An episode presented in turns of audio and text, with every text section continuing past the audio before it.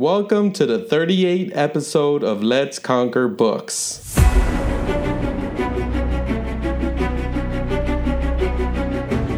Simon Sinek in his book Start With Why said, People don't buy what you do, they buy why you do it. And what you do simply proves what you believe.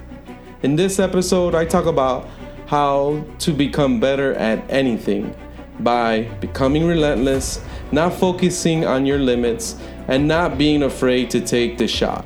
So let's get into it.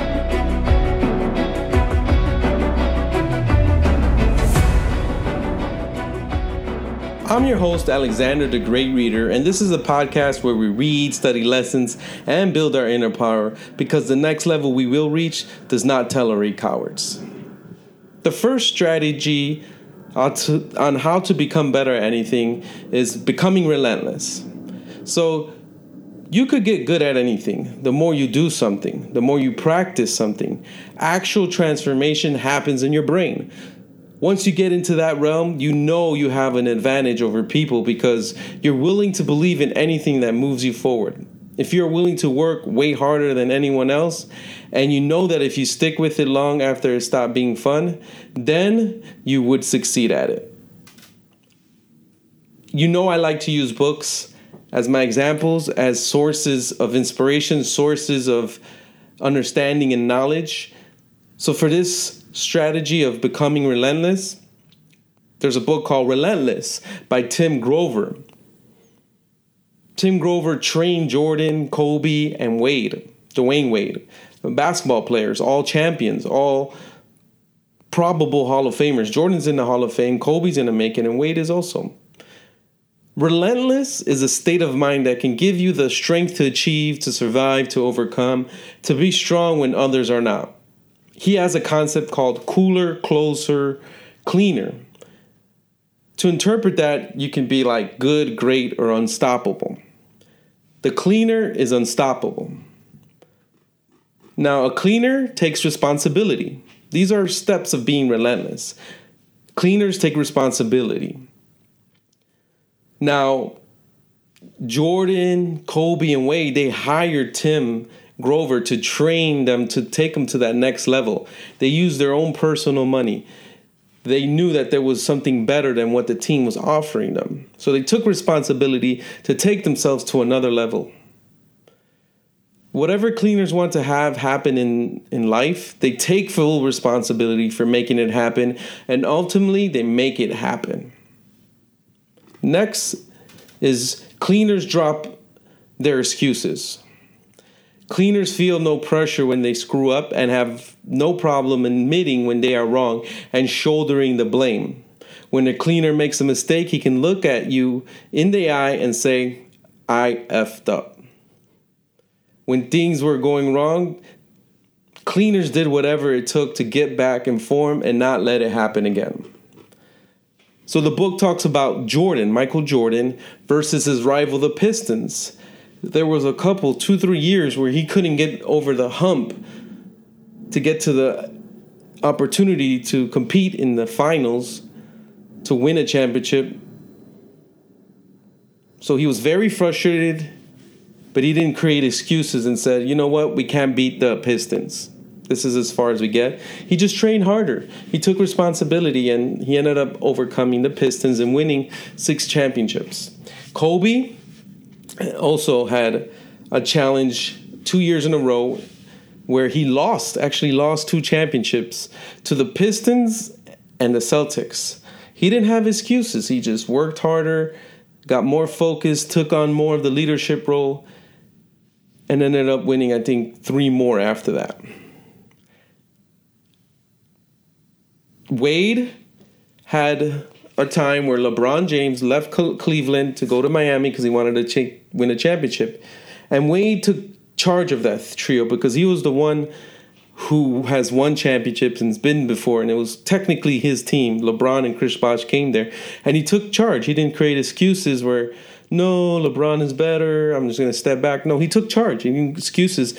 And when they weren't winning, they didn't win the first time. It took them, I think, the second time to win them, and then they lost another. He took ownership, and he and he never was given excuses. Another advice this book says is stop looking for secrets, tricks, or shortcuts. So ask yourself where you are now and where you want to be instead. Ask yourself what you're willing to do to get there, then plan to get there, act on it. Training before and after everyone else, and even training in the off season. That is what they were doing. Jordan and Kobe and Wade were there before everybody and after everybody, and even training in the off season where most people were taking vacations and these guys were getting better. You got to do the work. So Tim Grover has coached some of the most successful basketball players in the history of basketball, and these players were also the ones who worked the hardest. The best players don't work harder because they're successful, they're successful because they work harder than anybody else. Now, the book talks about how Jordan was so passionate and worked harder than everybody that he ended up punching Steve Kerr because he felt that he wasn't trying hard enough in, in practice and putting enough of that work in to win championships. Kobe was a freak. People would see him there at six. Like, say the practice started at nine, he would be there four or five in the morning, train that whole time, do the practice, and then even afterwards, practice another two, three hours. And then go home, sleep a little, and come back and practice more. All that was on his own. He was putting in that work. You got to push yourself. That's another tip out of this book, Relentless. If you want success of any kind, you must be comfortable being uncomfortable.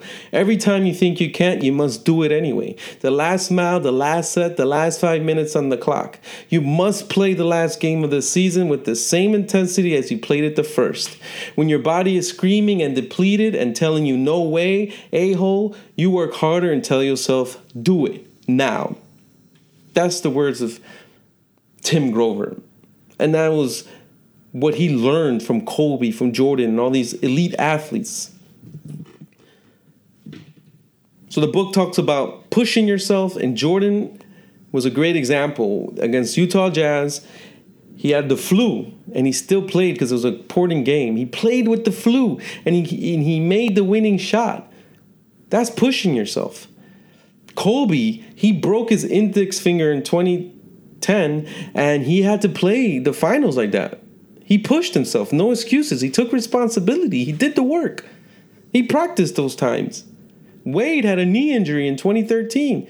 He just had to tape it up every day, sometimes at halftime, to keep that knee together. But he pushed himself. He didn't have excuses. He did the work. He took responsibility. That's why this book is important. If you want to achieve, uh, be better at anything, you got to be relentless.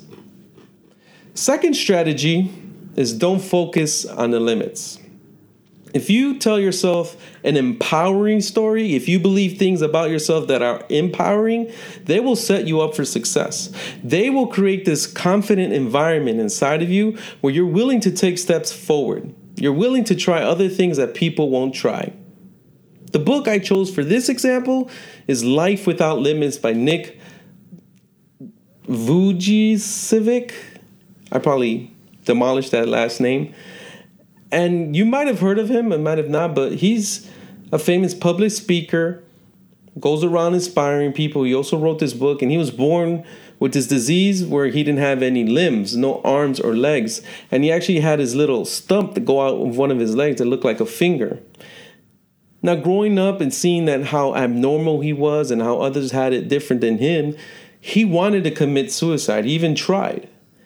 But he changed his whole mindset and the way he, he wanted to be take care of himself he didn't want others always taking care of him. So he learned how to brush his own teeth take showers put on clothes. He learned how to surf how to public speak how to write books. All these things he learned to to inspire others that you know your life doesn't have limits. Even though he had all these physical limits he was doing things that were really incredible challenging that don't challenge us and the book teaches you that you need self acceptance. Instead of dwelling on your imperfections, your failings, or your mistakes, focus on your blessings and the contributions you can make. That was his mindset, Nick's mindset. He didn't dwell on it, he, he didn't have arms and legs. He just felt he was blessed to go around and inspire others that he knew anything that he did will, will inspire others to do because they're like, wow, look at this man doing this stuff and he has no arms and legs and I have arms and legs and I'm not doing 5% of what he's doing. Attitude is another thing you learn from this book. If we choose the right attitude, we can rise above whatever challenges we face. Optimum, optimism is empowering. It gives you control of your emotions. Pessimism weakens your will and allows your moods to control your actions. So he had a good attitude. He said, I'm going to learn how to surf. I'm going to learn how to dress myself. I'm going to learn how to shower. He even, I think he even has a kid and he's married.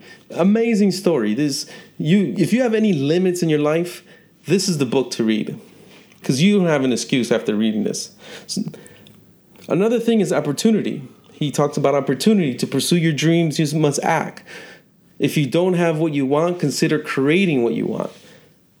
And he created throughout this book a lot of things that are incredible. He has his own ministry, his own foundations, and he pursued his dreams and every opportunity that came with the potential, the opportunity of fulfilling that dream, he acted on it. The third strategy at getting better in anything is don't be afraid to take the shot. So, putting yourself in the mental framework where you're not afraid to take the shot will allow you to blow past people who are better or smarter than you. Believe that you can get good at anything. Believe that missing one one today doesn't mean you'll miss the next one tomorrow. A good example of this is the great Elon Musk and the biography written by Ashley Vance. Now, you read through the book and you see a lot of the shots he wasn't afraid to take. When he was part of the whole PayPal story, because his company, I think, was X.com and merged, but he had no experience or education in banking or finance. But his technology, his dream, his mission was to really change those industries. And it was going to disrupt it. And he was fighting against banks and the whole transaction of money every business that's involved in that and profits from that. And he had to get people mentally ready to send payments online, which was a weird thing back when he was creating this company. But he wasn't afraid. He took those shots and he was successful and he was able to sell his company for a lot of money. Which helped that money, he took it and started Tesla, which uh, he had no experience or education in the automotive industry or electrical car industry. And in the past, there was no success in electrical cars. So he wasn't afraid to take the shot. I'm going to take the shot and try to make successful electric cars and be a successful automo- automotive or automotive company. And interestingly enough, Ford and Tesla are the only companies in the history of car companies that have never been bankrupt. And he came very close. So there was only one company when he started Tesla that never went bankrupt. They all go bankrupt. He wasn't afraid to take that shot and be the second one. And he wasn't afraid to take the shot of fighting against oil because the manufacturing cars that take oil, he had to fight against those industries because now he's doing electrical. He had to fight against the car manufacturers that were manufacturing these cars that take oil. He wasn't afraid. And look at Tesla stock is crazy. People, I see people driving Teslas everywhere.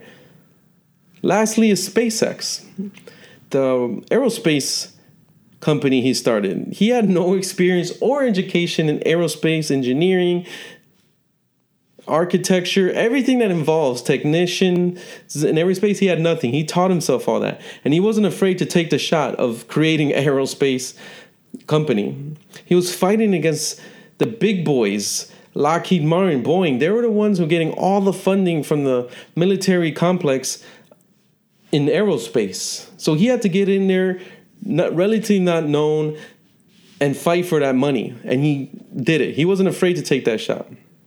He wasn't afraid of taking a shot at reusing. Rockets have three stages, and the first stage is a stage that disconnects from the other two and then just drops in the water and it's about $60 million lost. He said, I'm going to try to reland that piece so I don't lose $60 million every time.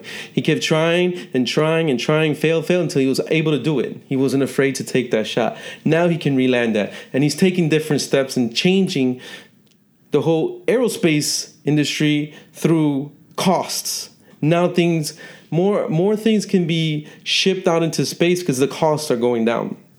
He's also taking a shot of colonizing Mars. He's actually doing this and he's not afraid. Nobody's ever done this and he's taking that shot. So there you have it. The action for the episode is read these three books Relentless by Tim Grover to become more relentless. That way you can uh, get better at anything. Life Without Limits by Nick Vujicic to not focus on your limits so you can get better at anything. Elon Musk's biography by Ashley Vance to not be afraid to take those shots that you want to take so you can get better at anything. Then apply to whatever you want to become better at. Now, I want to thank you, the listener, for helping Let's Conquer Books podcast have over 3,000 plays and downloads. My personal reading challenge, I'm at 152 books out of 170.